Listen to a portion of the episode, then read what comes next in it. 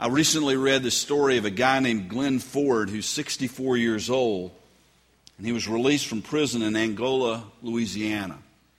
Glenn Ford had spent 30 years on death row for the murderer of a jeweler, which now the district attorney says evidence does not warrant the conviction. He spent 30 years in prison for a crime he did not commit. TV news reporters, of course, were outside the jail on the day he was released. And as he walked up to one of them, he was asked uh, what the first thing he was going to do was now that he was free. And his answer was very simple go get something to eat.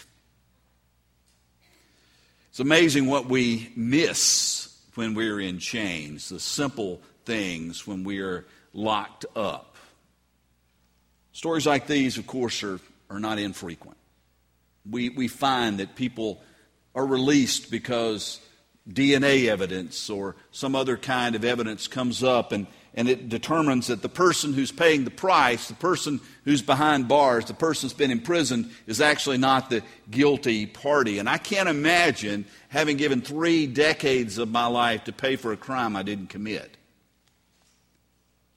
Nor can I imagine the thrill of what it must be like to have been locked up that long and then to finally have the doors thrown open and to be able to walk out into a world where once I was limited and, and my opportunities and my choices were dictated to me, to now be able to walk out and have a world full of choices now ahead of me. As I thought about this man's plight, I thought about us as followers of Jesus Christ. Now, here's the difference we're guilty. We're guilty. And we are in bondage to sin and guilt.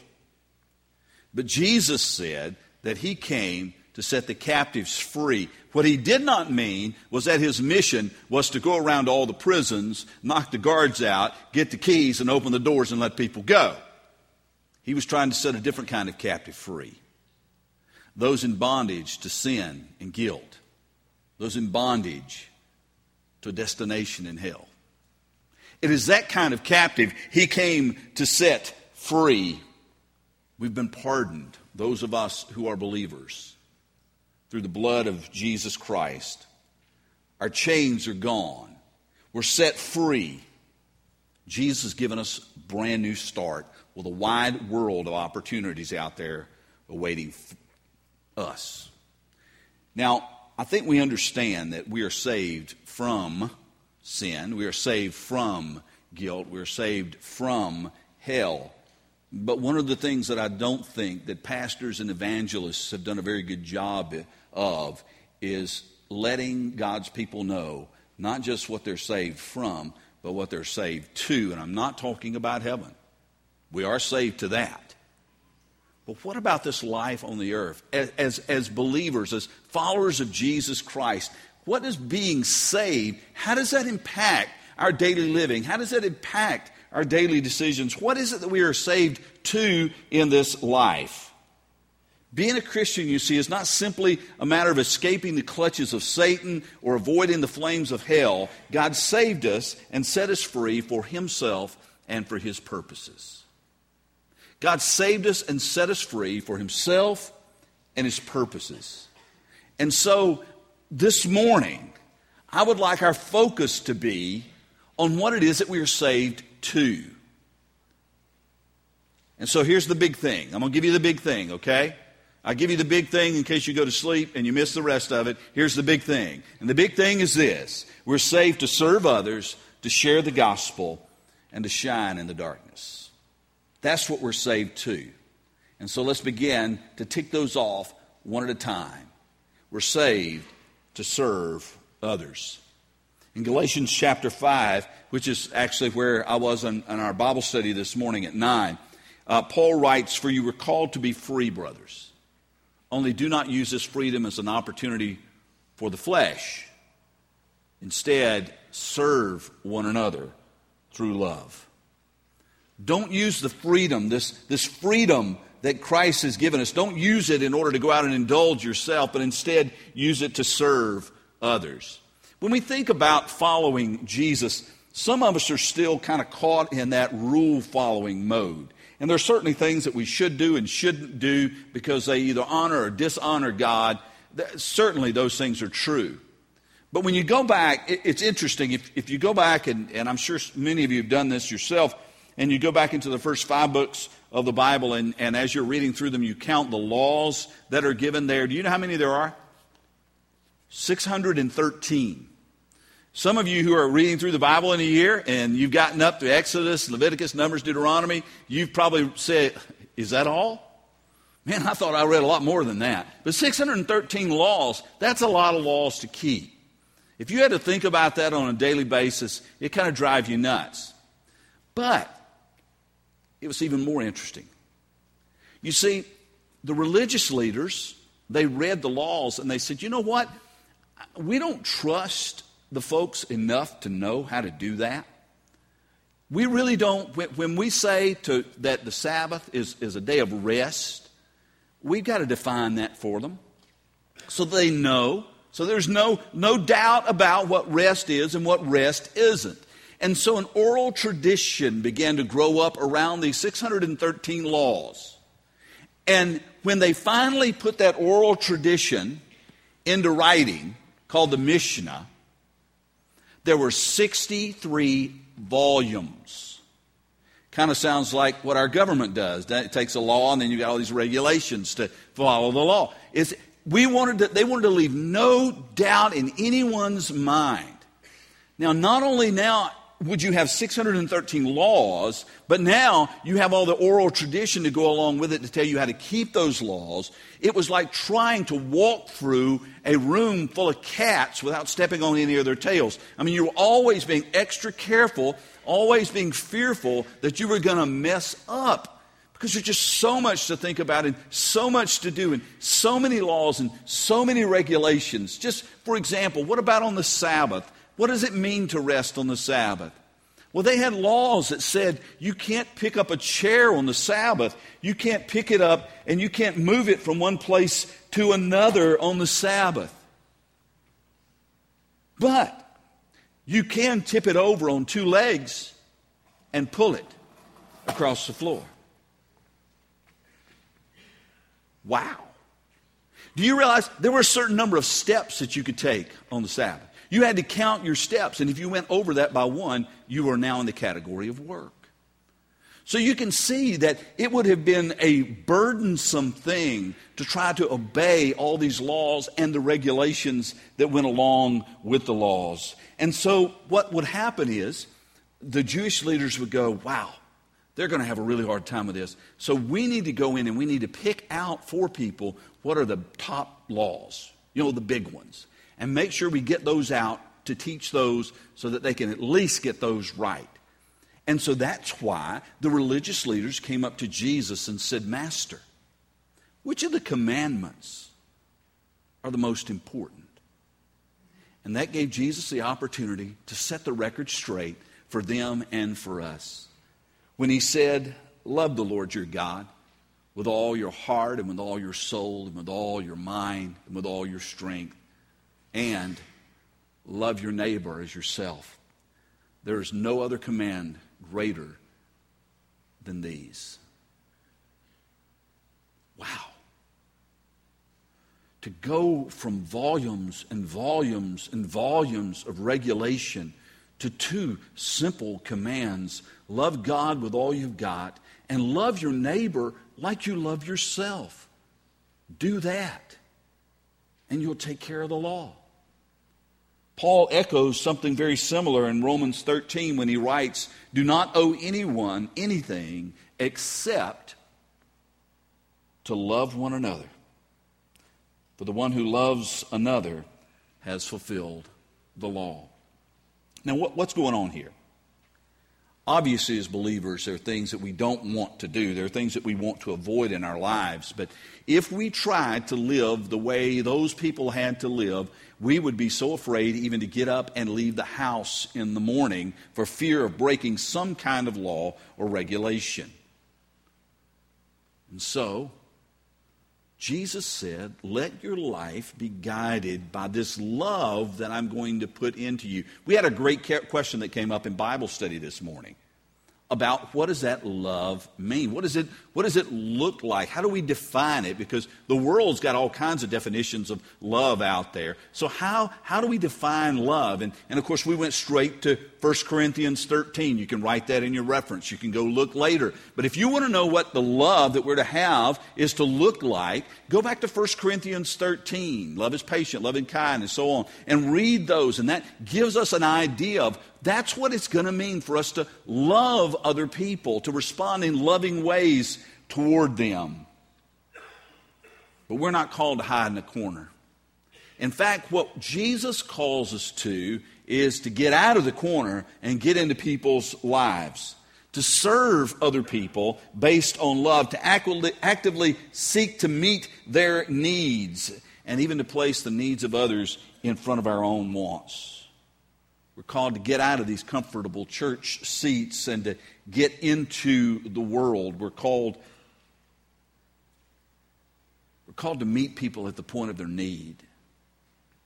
And as best as we're able, as we're led by the Spirit, to meet that need, and in doing so, open up an opportunity to plant the seeds of the gospel so that people might hear and respond because they see that the love of God has made a difference in our lives so that we treat them differently.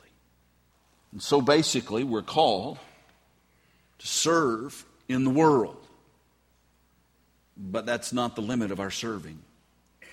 You see, we're also called to serve one another in the body of Christ. Do you know what makes me happy? Thank you for not shouting Krispy Kreme. Here's what makes me as a pastor happy. When I see you loving one another,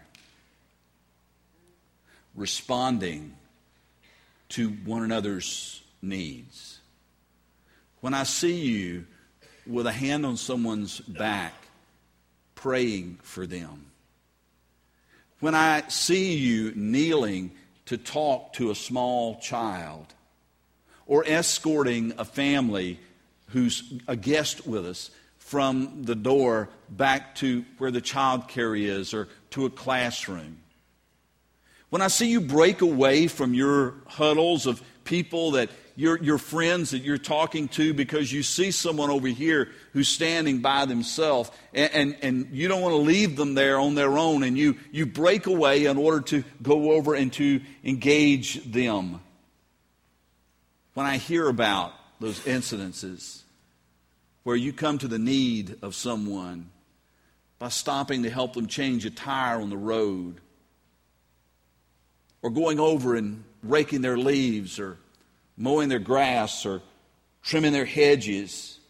Those acts of kindness where you go the extra mile and you do more than you have to do, and you're not looking for what is the bare minimum Christianity I can get away with, but instead you're being motivated by love to serve other people and to give generously. That lights my bulb, folks. That lets me know that something good is going on in the life of Grace Fellowship. It's not about how many people we can pack in here on Sunday morning, although I'd be happy with an overflow crowd. It's not about how many people we can shove into Bible studies and grace groups, although I wish we had to create more and more and more in order to meet the need. Those, to be honest, grow out of the life of a healthy church that is loving God and loving others. You got a church like that, people want to be a part of something like that. And people will be drawn to that because they can see that it's real. We are saved to serve, and when we do, we show the world what Jesus is like. Jesus said in Matthew 5, Let your light so shine before men that they may see your good works and give glory to your Father in heaven. Let your light shine. so that people might more clearly see God.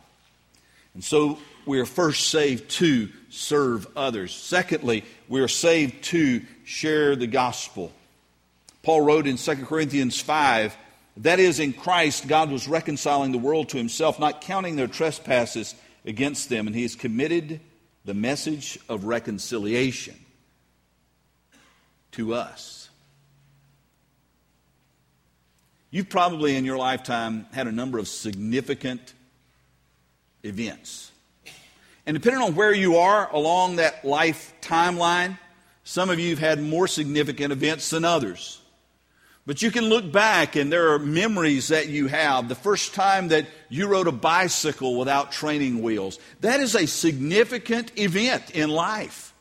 The freedom not to be teased by your friends because you're the last one with training wheels. There's a freedom to that. Or, or what about when the braces were taken off? That was a big deal. That was a significant event in your life. Getting your driver's license getting your first ticket. Those two kind of go together. Graduating from high school, showing up for your first day of college or that first job that you had. The day you stood before a pastor or a magistrate and said, I do. Significant events. the doctor midwife place that little baby in your arms for the first time. Significant event. And of course, that starts a whole chain reaction of significant events to follow. First steps, first tooth, training wheels off their bicycle, their driver's license, their ticket, and on and on and on. And some of you have significant events now with grandchildren and even great grandchildren. Life is full of significant events. But by far the most significant thing that has happened to any of you who are followers of Jesus Christ is that you were born again. Because it was in that that you went from being spiritually dead to eternally alive. That is the most significant thing that can happen to anyone. That is big with a capital B. And the fact that you are saved is cause for celebration. We've talked about that. that the, the, the fact that you can put your head on the pillow at night and know that if you didn't wake up the next morning, that you would wake up with God in heaven that is cause for celebration. That you have something that no man can take away, something that you cannot lose, that your name is written in the Lamb's book of life. That you have been reconciled to God, not through any effort of your own, but you've been reconciled to God through the completed work of Jesus Christ on the cross on your behalf. That is the most significant thing that could ever happen to you, and it is a cause for rejoicing. But you were not saved simply to enjoy the fruits of your salvation. You were saved to share the life changing good news of Jesus with others who also need what you have found to be reconciled to God. You have been given the ministry and the message of reconciliation. Now, you may think that sharing your faith, that's a role that's reserved for the, for the hired people. You know, the hired hands, the pastors and the missionaries. That's, that's their job. Let them go out there and tell everybody. But in reality, you know better. In reality, you know that it's your mission too. You are that hungry beggar who found food. And you know that you have an obligation and a privilege of going out and telling those other hungry beggars where they can come and be satisfied too. You have been made alive and been given an eternal promise. And now you know men and women and teenagers and children who don't have that hope. And you have the privilege of sharing it with them. And I, I, I don't want to lay a guilt trip on anybody, but we need to understand that if we don't do this, that we may have some folks who go to a Christless eternity and wonder why we didn't stand in the way, why we didn't step in the gap, why we didn't speak up. And you go, but that's what we pay you for, Jimmy. That's your job. Let, me be honest with you. If I spent 8, 10, 12 hours a day doing nothing but telling other people about Jesus, I'd have a hard time making a dent. And, and I'd spend a lot of time just building bridges, just finding ways to connect with people to, to gain a hearing. You know people I don't know. You have relationships already established that I don't have. Those bridges are already there. Take advantage of that. You don't have to do it, you don't have to be rude. We're told to, to, to, to do this with gentleness and respect. And I think that for some of us, we get kind of scared because we think we have to do exactly what the Jehovah Witnesses are doing. No. Begin right where you are in your little Jerusalem with the people that you know, the people that you care about and who care about you, and look for opportunities to share the love of Christ with them in your actions and in your words. This is what we read in 1 Peter chapter 3. Always be ready to give a defense to anyone who asks for the reason for the hope that is in you. However, do this with gentleness and respect. And so we're saved to serve others, and we're saved to share the gospel, and we're also saved to shine in the darkness. This is one of these neat verses, or two verses. Philippians chapter 2, verses 14 and 15. Do everything without grumbling and arguing. Now, we could stop right there, couldn't we? Wow, that is convicting. You know, when your wife asks you to take out the trash, When that friend asks you, hey, would you do me a favor? If you're going to do it, you do it without grumbling and complaining. Okay, we'll move on.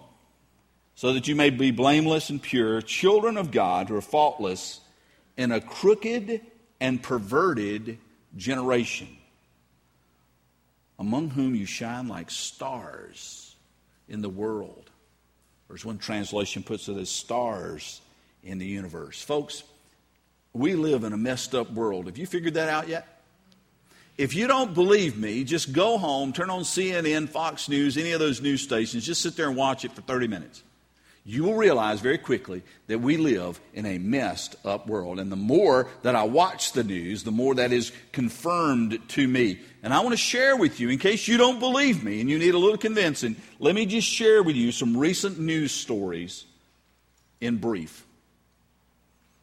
Police in Mexico's western state, and I'm don't, probably not pronouncing this right, uh, uh, Michoacan, Michoacan, Michoacan. See somebody, thank you, Michoacan, detained an alleged member of the Knights Templar cartel who is suspected of, listen to this, kidnapping children to harvest their organs.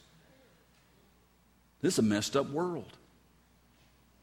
A Church Hill, Tennessee woman is accused of, this is almost funny if it weren't sad, is accused of driving her car into a church on Sunday where she called her husband, and when he arrived, she stabbed him at the altar because he was worshiping the NASCAR race at Bristol.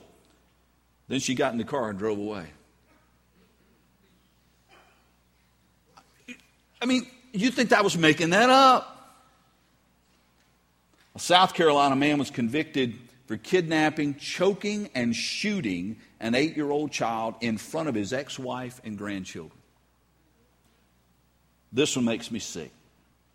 Two teenage girls, aged 17 and 15, were charged with assaulting a 16 year old autistic boy. They stabbed him, kicked him in the groin, and forced him to perform lewd acts with an animal. and made him walk across a frozen pond. And when the boy fell through the ice, the teens did not help him. And to make matters worse, they recorded the whole thing on their cell phones. Now, these are extreme examples, I know, of moral depravity, but they show just how corrupt the human heart can be. The world is dark, but you are called to be the light of the world. Your life should stand in stark contrast to the lives of those who do not know Jesus. Your words and your lifestyle should shout, Jesus makes a difference. We're told in 1 Peter 2 you are a chosen race, a royal priesthood, a holy nation, a people of his possession, so that you may proclaim the praises of the one who called you out of darkness and into his marvelous light. Folks, if you want to make a difference in the world, then you must be different from the world.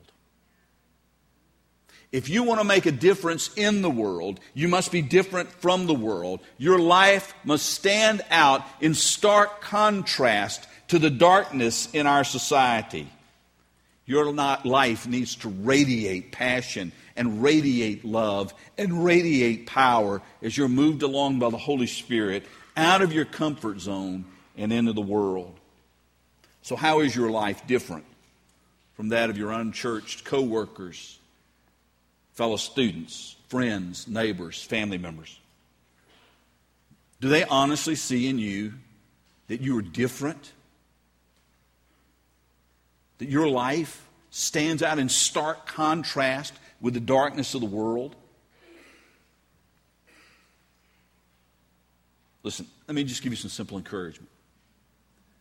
Be the person who stops to help someone in need. Be the person who holds the door open for that elderly couple. Be the person who runs to get their umbrella when they see a, a, a, young mother struggling to get her children out of the car in the pouring rain. Be the person who picks up the tab for the servicemen or women who sit at the next table. Be the person who trims the hedges or mows the grass or rakes the leaves for that disabled neighbor. Be the person who always comes into the room with a smile and an encouraging word. Be the person who takes the time to go read with an elementary school child. Be the person who, who, get, who pulls himself out of a worship service like this in order to go and to sit with children and to teach them the stories of Jesus. Be the person whose life stands out in stark contrast with the world and then give credit to Jesus. You're not, you're not in it to say, hey, look at me. You're in it to say, hey, look at Jesus. Because this is a difference that Jesus has made in my life.